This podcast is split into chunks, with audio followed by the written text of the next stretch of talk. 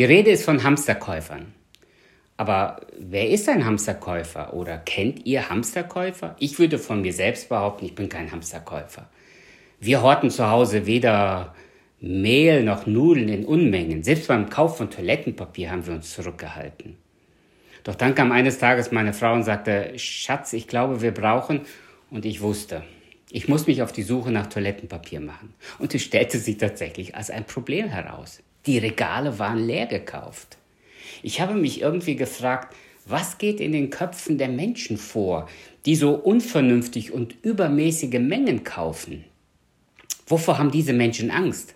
Was ist ihr Problem? Als Israel sich am Roten Meer befand, waren sie wirklich in einer Zweckmühle. Vor ihnen das Rote Meer, hinter ihnen das ägyptische Militär.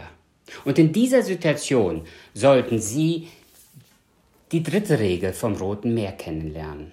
Die dritte Regel vom Roten Meer heißt, erkenne den Feind, aber richte deinen Blick auf Gott.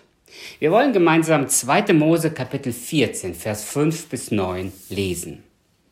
Als der König von Ägypten erfuhr, dass die Israeliten wirklich geflohen waren, änderte er und seine Hofbeamten ihre Meinung. Was haben wir da bloß getan? Warum haben wir die Israeliten aus der Sklaverei entlassen? Der Pharao ließ seine Streitwagen anspannen und zog mit seinen Soldaten los. 600 seiner besten Streitwagen bot er auf, dazu noch zahlreiche andere aus ganz Ägypten. Auf jedem Wagen fuhr neben dem Wagenlenker und dem Bogenschützen auch noch ein Schildträger mit. Der Herr hatte den König wieder starrsinnig gemacht. Darum jagte der Pharao den Israeliten nach, die Ägypten voller Zuversicht verlassen hatten.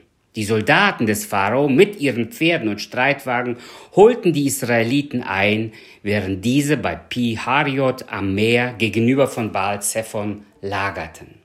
Wer sich in einer solchen Situation befindet, der kann nicht einfach den Kopf in den Sand stecken. Auch die Prinzipien Augen zu und durch oder mit dem Kopf durch die Wand funktionieren in einer solchen Situation nicht mehr. Israel sollte in dieser Situation lernen. Erkenne den Feind, aber richte deinen Blick auf Gott. Wer war denn ihr Feind? Das Rote Meer? Nein. Das war das ägyptische Militär.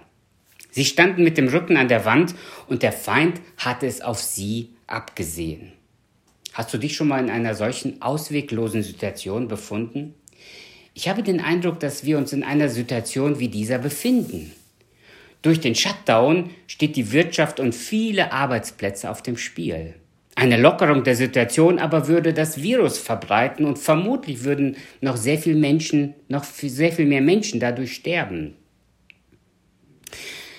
Bei manchen ist es vielleicht die Ehesituation. Zu Hause nur Streit und Unfrieden, aber eine Trennung ist auch keine Lösung. Zumindest nicht für die Kinder.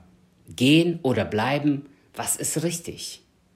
Bei anderen ist es vielleicht die berufliche Situation oder sogar die gesundheitliche. Aber unser größter Feind ist weder unser Ehepartner noch der Chef, geschweige denn das Coronavirus oder unsere Gesundheit.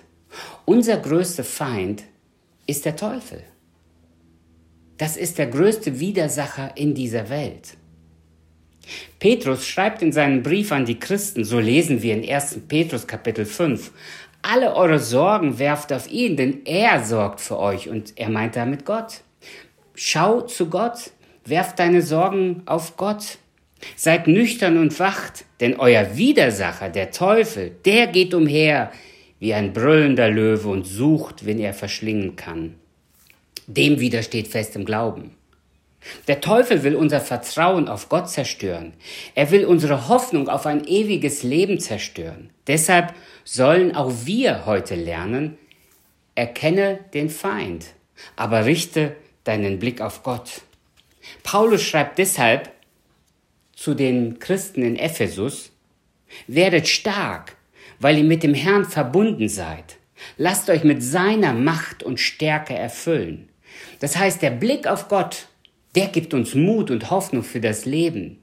Der nimmt uns die Angst vor dem eigentlichen Feind, dem größten Widersacher dieser Welt. Jesus Christus, und das gerade in der Passionszeit, ist die Botschaft, die wir als Christen zu verkündigen haben. Jesus Christus ist Sieger über Hölle, Tod und Teufel. Und deshalb erkennen wir den Feind. Wir wissen, wer uns zerstören will und wie er uns zerstören kann. Aber wir richten unseren Blick auf Gott, denn er ist der Sieger. Und mit ihm sind auch wir immer auf der Siegerseite. Und deshalb wollen wir mit dieser dritten roten Meerregel erkenne den Feind, aber richte deinen Blick auf Gott, den Tag beginnen. Gott segne euch.